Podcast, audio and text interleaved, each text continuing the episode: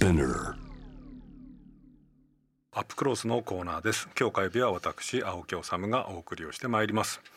えー、今日のアップクロースのテーマは朝鮮半島です。えー、年頭からまず北朝鮮でいろいろ気になる動きが出てきてますですよね、えー、金正恩さんがどうも総書記になったと、まあ、これお父さんと同じような肩書きになったわけなんですけれどもそういうニュースも伝わってきてます。あと同時にそのコロナでやっぱりかなり北朝鮮苦しい状況にあるはずなんですけれどもその状況はなかなか表に聞こえてこないんですけれどもバイデン新政権に代わってアメリカとの関係もありますから非常にいろいろ動きが気になるところです、えー、そこで今日はジャーナリストで共同通信客員論説委員の平井久さんにお話を伺います。平井さんこんばんは。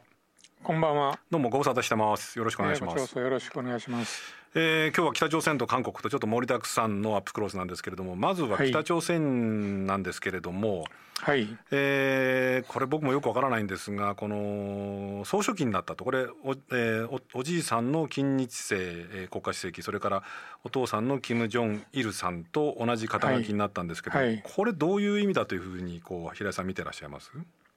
まあ一番大きいのは、うん、えー、おじいさんのキム・イルソン主席やえー、お父さんの金正日総書記と同格の指導者になったんだと、うん、まあ今年はほぼ政権、金正恩時代が始まって10年目ですよね、うん、えー、そういう10年目の党大会で、えー、今までは、まああのー、まあ、空席にしてた、うん、党書記という名前は、まあ、永久欠番だったわけですけれどもそれをあえて破っておじいさんもお父さんも死ぬまで総書記だったわけですけれども、うんそれと同じポストについて同格の、まあ、最高指導者だということを、まあ、確立したいというそれが一番でしょうね。これどうなんですかね？そのっていうことはまあまああのもう今平井さんおっしゃったように10年経つわけですからまあその権力基盤っていうのは安泰という、はい、まあ一定程度安泰ということなんでしょうけれども、はい、本人も自信を持ってきたしまあだから本格的にその北朝鮮が金正恩時代になったっていうふうに捉えてもいいわけですか？まあ、そうですね。あの、まあ、自前のあ政権作りといいますか今まで、えーまあ、異軍というか、うん、えー、その、えー、息子であるからということで、えー、あった、うん、えー、最高指導者というものを自分の力でもう運営していくんだということを内外に示したい。それともう一つは、まあ、総書記っていうのは、社会主義の政党ではやはり、うん、えー、まあ、この名前ですからね、うん、えー、今回の党大会っていうのは、もう一つは、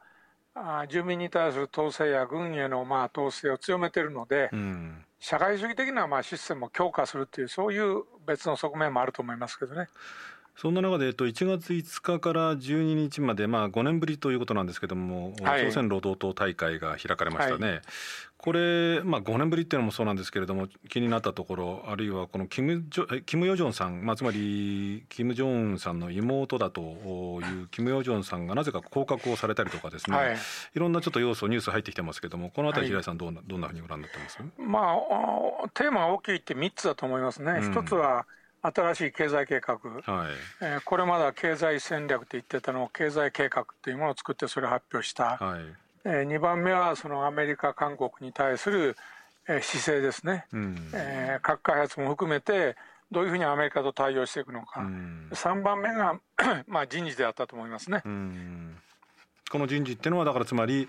えー、なんかあれですねそのキム・ジョンウンさんのなんかこう家庭教師役だったんですか？なんかの方が昇格したりとかあるいはキム・ジョンさんが格下げされたりとかっていうそういう人事ってことですか、はい、まあ、人事で言うならば、うん、今まで経済の司令塔だったパッポンジュさんという元首相で、うん、北朝鮮のまあ経済改革をリードしてきたんですけど、はい、80代になっている方その方が引退されて、うん、チョ・ヨンウォンという組織指導部でまだ60代前半ぐらいの方ですね、はい、キム・ヨジョンさんといつもペアで動いている方ですけども、その人が代わりに党の常務委員というベスト5に入ったと、うん、ああいうまあですからそれに象徴される非常にまあ世代交代をやったということですね。えー、今度実はあ27人ぐらい、えー、閣僚を大幅入れ替えしたんですけれども、えー、えー、労働新聞に載った顔写真を見ると非常に若い人が多い。40代、50代の、まあ、閣僚が大変多いんですね。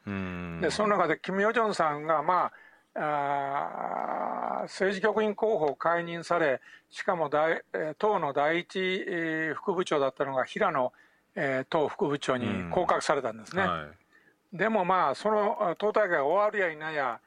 えー、韓国向けの韓国軍を非難する談話を発表して、ね、メッセージはしてましたね、えー、まあ、対南責任者であるということは、その談話で、うん、えー、韓国政策は私がまだやってるんだということを見せつけたわけですね。うん、ですから、あまり政治的地位には変わりはないと。うん、ですから、彼女の、まあ、権力の源泉というんですが、権力が出てきているところは、うん何もその政治局員候補だとか第一副部長だからって言って力があるんじゃなくて、うん、最高権力者の妹だからまあ力があるわけですよね。なるほど、えー、だからタイトルはあまり関係ないんだと思いますね。それよりかむしろ国際社会がむしろ彼女をですね過大評価して、金正恩さんの後継者じゃないのかと、うん、ああいうような見方をしたことに対する、うん、えー、まあ、そういうものをちょっと冷やしておこうと、うん、あトップは私一人だというえー、ことを内外に示すための、まあえー、降格人事で、まあ、いずれ多分政治局に戻ってくると思いますね。なるほどね。そこで北朝鮮のこの最新の動きでちょっと2点ですね、平井さんにぜひと伺いたいのは、はい、一つはちょっとあのリスナーの方からもメールが来ていて、ちょっと読みますね。はい、ラジオネーム世代交代さんですけれども。はいえー、コロナの影響を気にして中国との国境を封鎖しているという北朝鮮ですが何か新たな経済対策は考えられていますか、はい、庶民の生活このままでは大きな影響が出ると思うのですがというのが来ていてですね。平井さん、先ほどあの、まあ、新たな経済計画っていうものをその金正恩体制でこう今回策定をしたと作ったということをおっしゃってましたけれども。はいこれだってだけど中国との関係が今、まあ、貿易っていうかですね物資的に言うと、まあ、ほぼ唯一のその経済のこう支えなところをこうかなりこう封鎖しているようですけれども、北朝鮮の今のこの経済状況っていうのはこれあるいは庶民生活か市民生活も含めて大丈夫なんですかこれは？まあ、あの実は昨年の中朝貿易ですね、中国と北朝鮮の貿易が8割減なんですね。8割？はい、あそしてその、まあ、陰ではどうも、えー、国連制裁を破って闇で北朝鮮の石炭が行ったりですね、うん、えー、中国やロシアの石油製品が入ったりしてるみたいですけども、うん、でも公の貿易が8割減ということはやはり北朝鮮の経済に非常に深刻な打撃を与えていると思いますね、うん、えー、特に農業なんかでは例えば肥料がないとえー、その年のやっぱり農業の生産高にも大きな影響を与えますし、うん、えー、あとさまざまなまあ消費物資が入ってこないってなると北朝鮮の普通の方々の生活にも大きな影響を与えるんですよね。うん、でそういうまあ困難な中で、えー、今まで経済戦略と言ってたの経済計画というふうに名前を変えたんですけど、はい、しかも経済戦略がえー、目標に程遠かったというふうに完全に失敗であったということを認めたわけですね、党大会でキム・ジョンさん自らがそれを認めてそうです、ね、申し訳ないというふうに言ったわけですよね。はい通常はまああの党大会っていうのは勝利の大会で、うん、えー、経済でこんな成果があったんですよということを誇示する、まあ、場でもあるんですけど、うん、まあ、今回はそういう意味では敗北を抱いての党大会だったわけですよね。うん、ところが新しい経済計画でえーまあ、具体的な例えば目標で出たのはですねセメントを800万トン作るっていうのと、うん、えー、住宅を7万5千個作るっていうそれだけなんですね。他の分野では具体的な数値を全く出せなかったと、うん、えー、まあ、ですから自力構成ってことをまあ強く打ち出したんですけども、うん。自力構成で北朝鮮の経済が立て直るんであればですね、うん、まあ、とっくの昔に立て直ってるわけですね、うん、大昔から自力構成って言ってきたわけですから、はいえー、そういう意味では、まあ、非常に人民に苦しみを転嫁した、えー、そういう、まあ、経済状況だと思いますね。ですから早くコロナを克服して中国との貿易を再開したいという気持ちが強いんだろうと思いますけどね。これはどうなんですか？だからやっぱりその北朝鮮金正恩体制としても今まあコロナもこれ世界中がそうなんですけれども、はい、これはとにかく辛抱の時期だということで、はい逆にそのこれだけこうその庶民の生活人民の生活が苦しくなってくると体制を動揺させるとかですね何かこう、えー、体制が不安定になるなんていうことが起きる可能性っていうのは今のところどんなふうにご覧になりますか、まあ、あのそういう意味もあるのかあの例えばえー、住民にその非社会主義的な例えばビデオだとか、うん、そういうものを見ちゃいけないとかですねそういうことは今回、ずいぶん強調されてるんですね。だからそういうまあ住民に対する締め付けっていうのは強化されておりますが、それがまあまだ体制を揺るがすほどのものには全くなってないんじゃないかなという気がしますけどね。ねでもう一点伺いたいのはこれはまあ韓国とかあるいは日本にもこう大きな影響のある話なんですけどアメリカでそのバイデン新政権が誕生したと。はいはい北朝鮮にしてみると、これ、トランプ政権と、まあ、これね、うまくいかなかったとはいえ、その史上初の米朝首脳会談まで行って、おそらくトランプさんの再選を北朝鮮は願ってたのではないかという気がするんですが、すねはい、バイデン政権下でどうなるか、あの例えばその核開発、ミサイル開発っていうものをさらに強化していくってことになるのかっていうあたりは、どんなふうに捉えてます、はい、今回、まあ非常にあの憂慮したのは、うんえー、国家核武力といいますか、核兵器を全面的に高度化するっていう、ひどいこと言ってるんですよね、えーまあ、例えば先制攻撃っていうことも、今までは否定してたのに、はい、乱用しないっていう、まあ、ちょっとは使うよみたいなニュアンスも、ことを言ってますし、それと戦術核を開発すると、まあ、ですから、アメリカに対する核であればですね、えー、そういう使える核って必要ないわけですよね。でこれまでの核政策っていうのは核の核でアメリカに対する攻撃の抑止力として核を持つと言ってきたのに、戦術核っていうのは使える核ですから、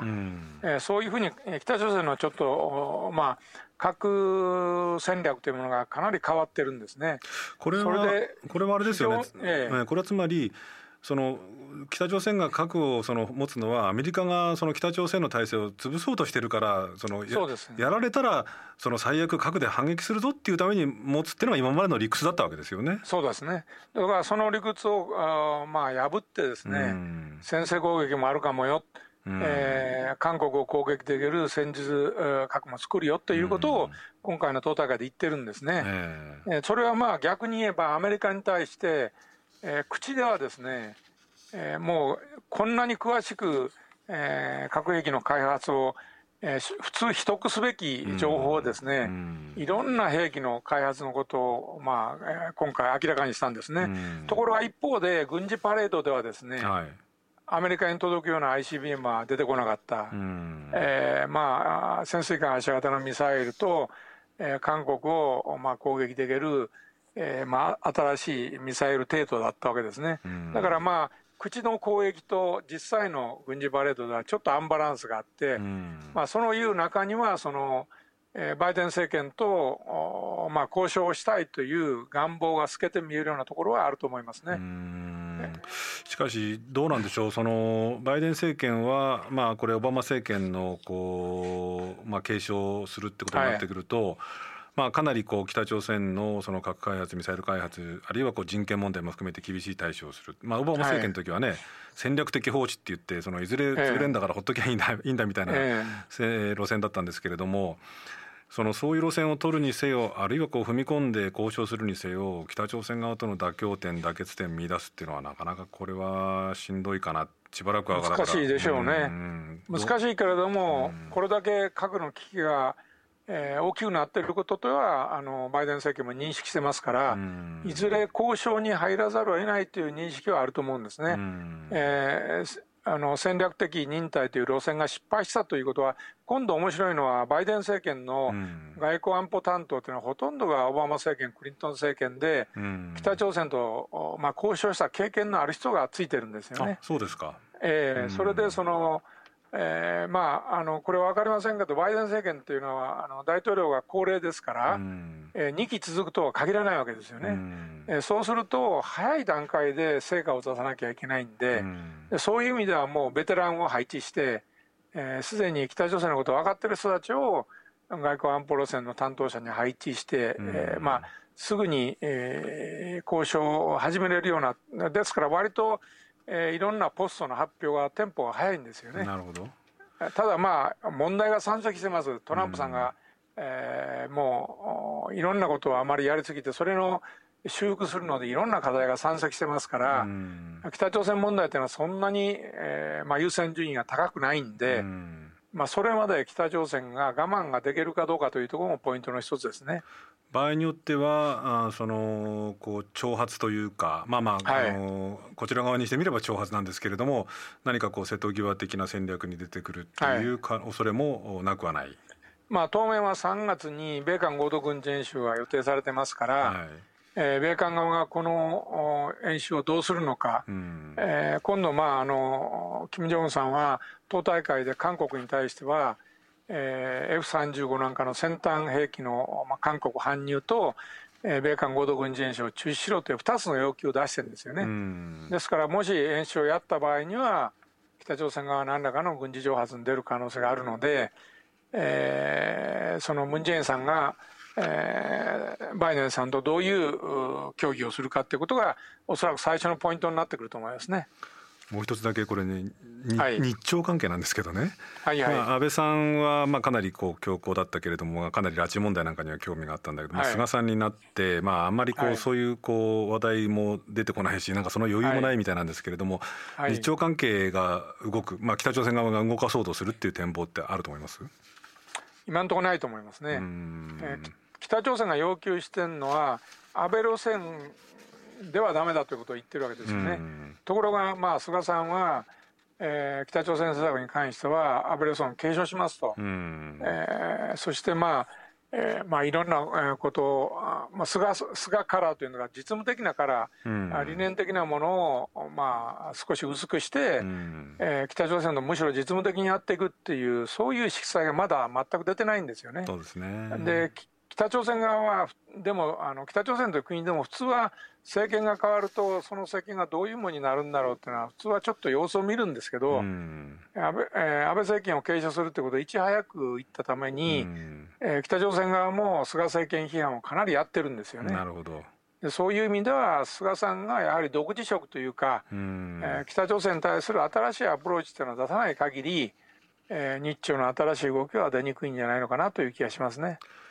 えー、と前半北朝鮮でしたけれども後半は韓国についてなんですけれども、まあ、これは主に日韓関係のお話を伺うことになると思うんですが、はい。まあ、あのいろいろ動きがあって、まあ、元徴用工の訴訟の問題で、まあ、日韓関係最悪って言われてるんですけれどもさらにはこう慰安婦の問題いわゆる慰安婦問題で、えー、今度日本政府にこう賠償を命ずる判決が出たりとかですね、はい、あるいはムン・ジェイン大統領一方でこう1月18日の記者会見でまあ、この徴用工の訴訟もめぐってその日本企業の韓国内の資産を売却しちゃうこの現金化については望ましいと思わないというふうに語られたと、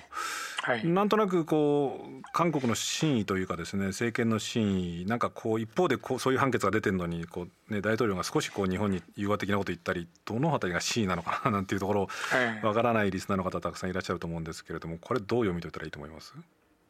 僕はあのムン・ジェインさんはあと残り任期が1年数か月しかないわけですよね。で、ね、もしあのこの段階で、えー、現金化を認めてですね、それで、まあ、うん、例えば慰安婦の裁判で日本政府に賠償させるということになったら、えー、まあ、例えば大使館のさの資産の差し押さえとかですね、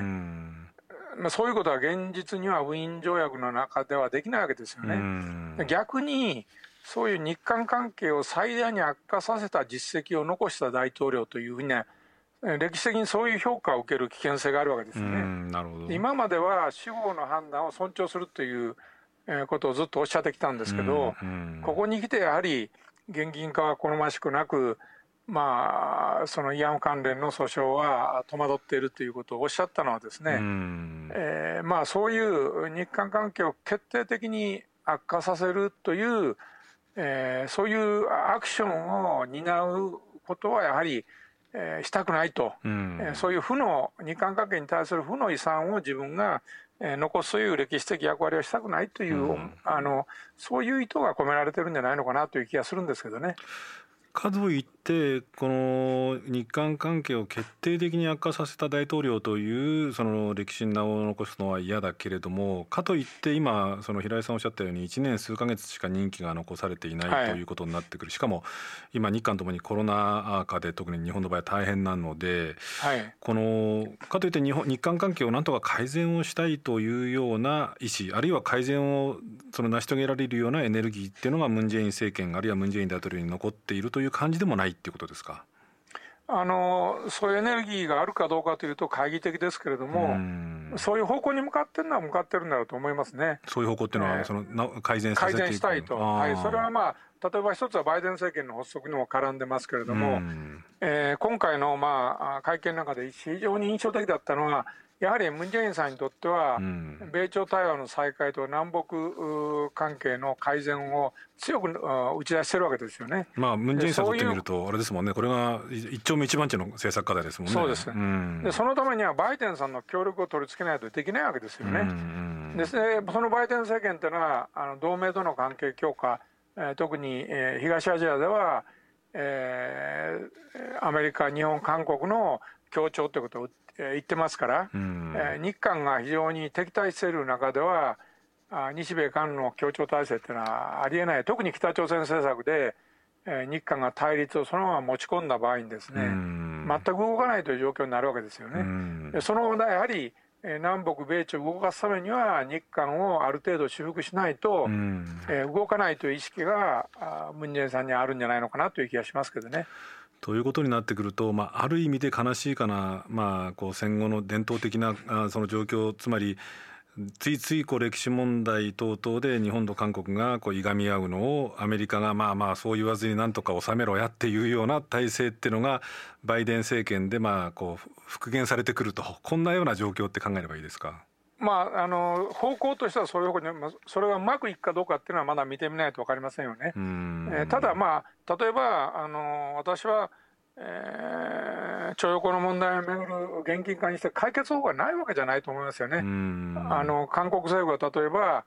あ差し押さえた物件を韓国政府が買い取って、そして、えー、そのえー、差し押さえた物件をそのまま日本の企業に返すと、でその後でちゃんと日韓で財団のようなものを作って、えー、原告以外の被害者も救済するような道を開くとかですね、ですからそういう、まあ、あの司法の判断は判断で尊重しながらも日本企業に実害を与えないでなおかつあの被害者の方たちに対する支援を行うという方法がないわけじゃないと思うんですね。ですからその日本政府はその韓国がまず全部や何何もかも韓国に下駄を預けるというよりはそういう実務的な解決に対するまあ協議のテーブルには私はつくべきではないのかなという気がしますけどね。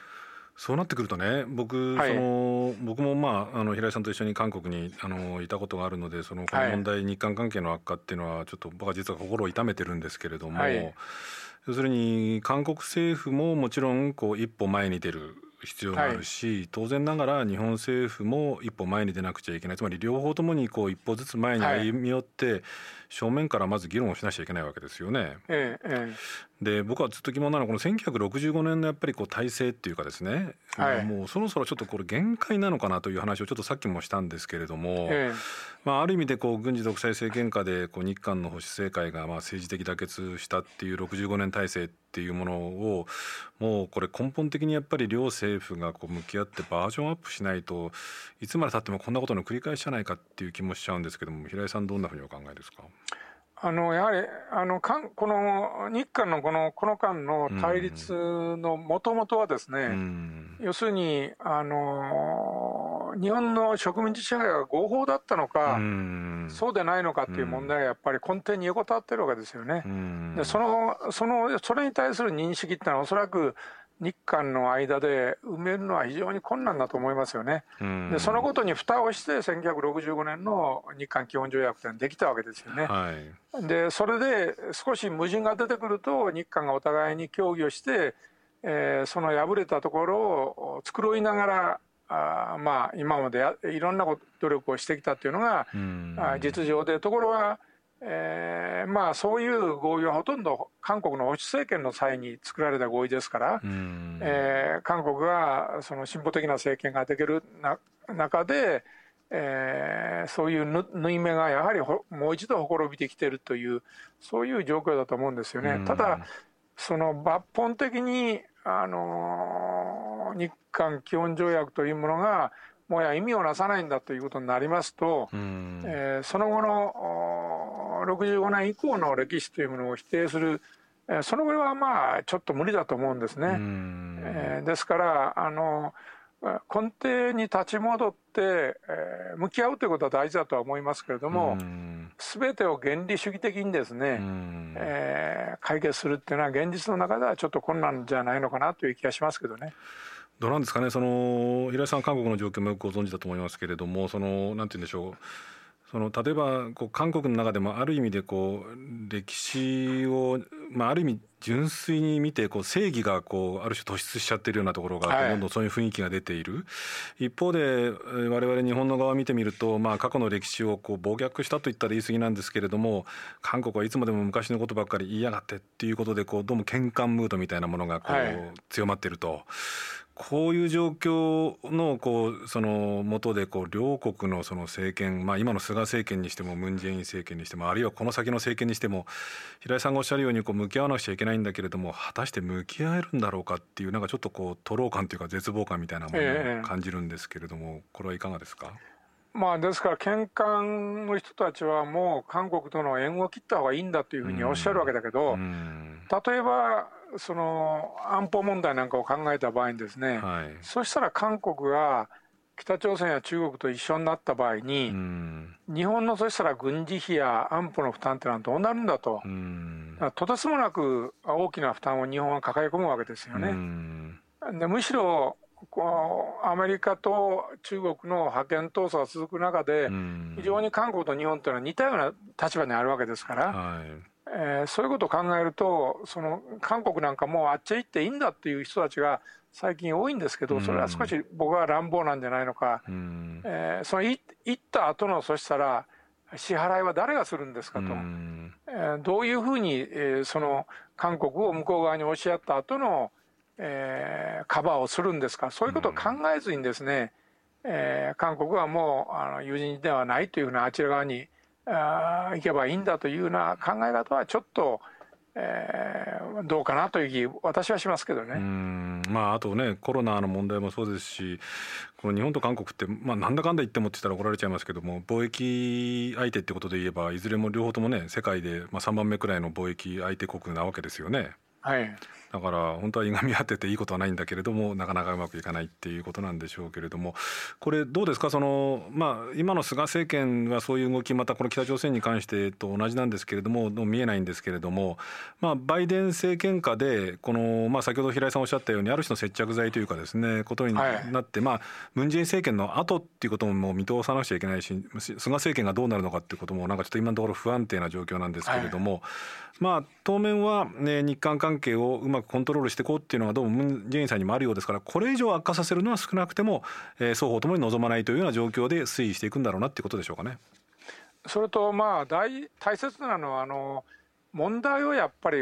分離することですよね。分離、うん、一つのことがダメだったら全部ダメだという発想はちょっとおかしいんで、うん、えー、歴史問題のやはり日韓の和解っていうのは非常に難しいわけですから、うん、歴史と経済と安保外交というものをですね一色単にしないと言いますかね、あの歴史問題でのやはり、えー、立場の違い認識の違いっていうのはこれ埋めるのは非常に難しいですから、そこはそこで、えー、双方の立場の違いを、えーまあ、置いておきながら経済や市民社会文化特に文化の面ではまあ韓流が日本の社会の中にものすごく入ってますよね。えー、ですからそのえー、でしかも北朝鮮の状況を考えると、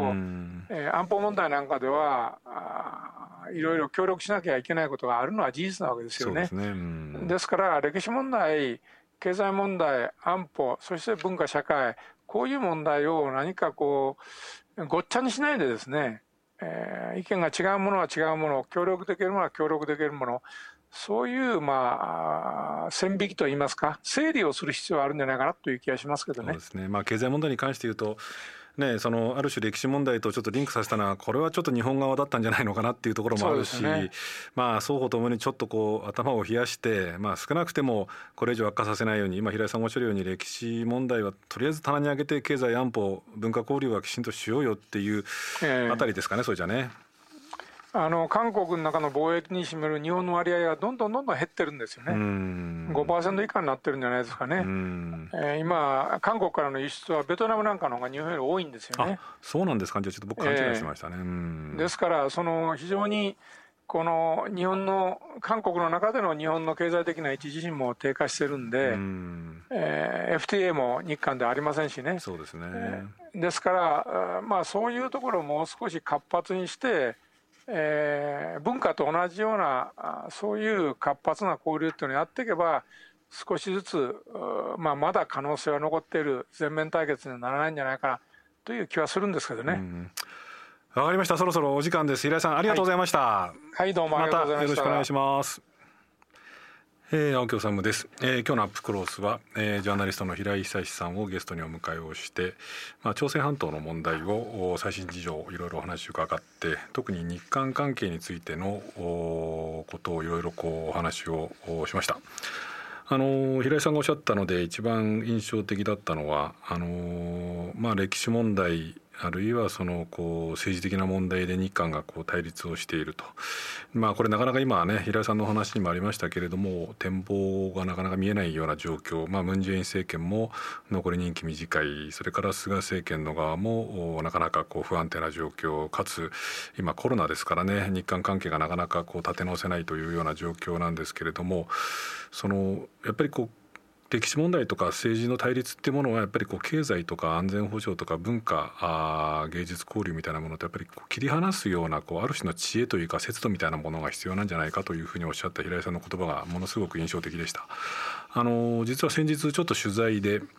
あの今日本でですね韓国文学の紹介をしている出版社があるんですけれどもあのクオンという出版社なんですけれどもそこのキム・スンボクさんというその女性の代表の方とちょっと対談をする機会があったんですね。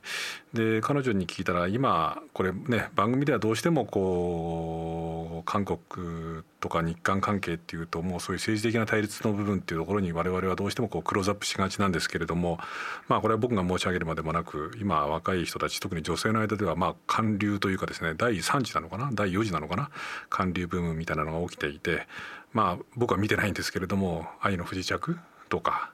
えー、それからまああの BTS のようなこうポップカルチャーとかあるいは映画もねそのアカデミー賞を取ったりするような「あ半地下の家族」とかですね「パラサイト」ですかというような映画あそれから韓国文学も今すごく人気でこうベストセラーになっているような韓国文学もあるんですね。つまり政治とか文化とかあ政治とか歴史的な対立とはまた全然違うところで韓国のカルチャーにすごく親しんでいる人たちが、まあ、ある意味で増えている。っていう状況をどう捉えたらいいのかという話をそのキム・スンボクさんに聞いたらおそらくその特に若い人たちはあんまりその韓国のものだとかですねどこのものだっていうようなことを考えるよりも好きになったものあいいなと思ったものがたまたま韓国だったっていう感覚に近いんじゃないでしょうかっていうふうにおっしゃったんですね。つまり別に韓国とか日本とか対立とかっていうようなことを考える以前の問題としてその芸術カルチャーそのもののこう良さっていうものに惹かれてその韓国の音楽文学映画ドラマにこう楽しんでると。で僕もそう言われてみると考えてみると韓国でも実は日本のこと日本に対する歴史問題でものすごくこう反発が韓国にも古くからずっとあるんですけれども実は韓国の本屋さんに行くと村上春樹さんとかですねあるいは東野圭吾さんなんかの本がもう山積みでベストセラーのトップになってるんですね。で僕と同世代くらいの人たちの韓国の人たちと話をすると、まあ、村上春樹さんで小説に目覚めたとかですねいうような人たちがたくさんいたりとか。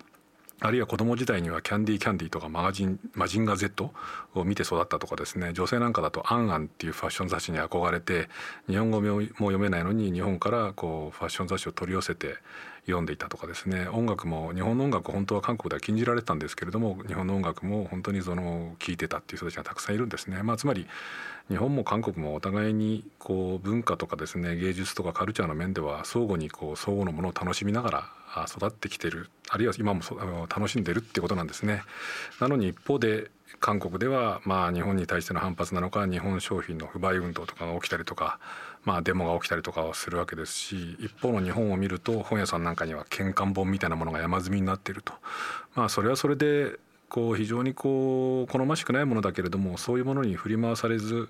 まあ、少なくても文化とか芸術とかカルチャーの交流あるいはこうお互いに親しんでいくってことはどんどんどんどんどんどんどんしていかなくちゃいけないしおそらくそんなものはどんどん進んでいくんだと思うんですね。なのでまあ平井さんがおっしゃったように、え、政治歴史問題のこう対立ってものと、まあ、経済安保はもちろんなんですけれどもそういうその文化とかカルチャーの交流みたいなところに影響を及ぼさないように当面は分離をするというようなことがひょっとすればまあ日韓関係を考えているような人たちまあ政治家もそうですしお役人の皆さんもそうですし我々メディアの人間もそうですけれどもそこら辺には少し慎重にならなくちゃいけないのかなというようなことを今日平井さんのお話を伺いながら思いました。またね今度あの韓国のその文学とかですねカルチャーについて少しねアップクロースで機会があったら取り上げたいなというふうにも思っていますので、えー、お楽しみにしてみてください、えー、ありがとうございました。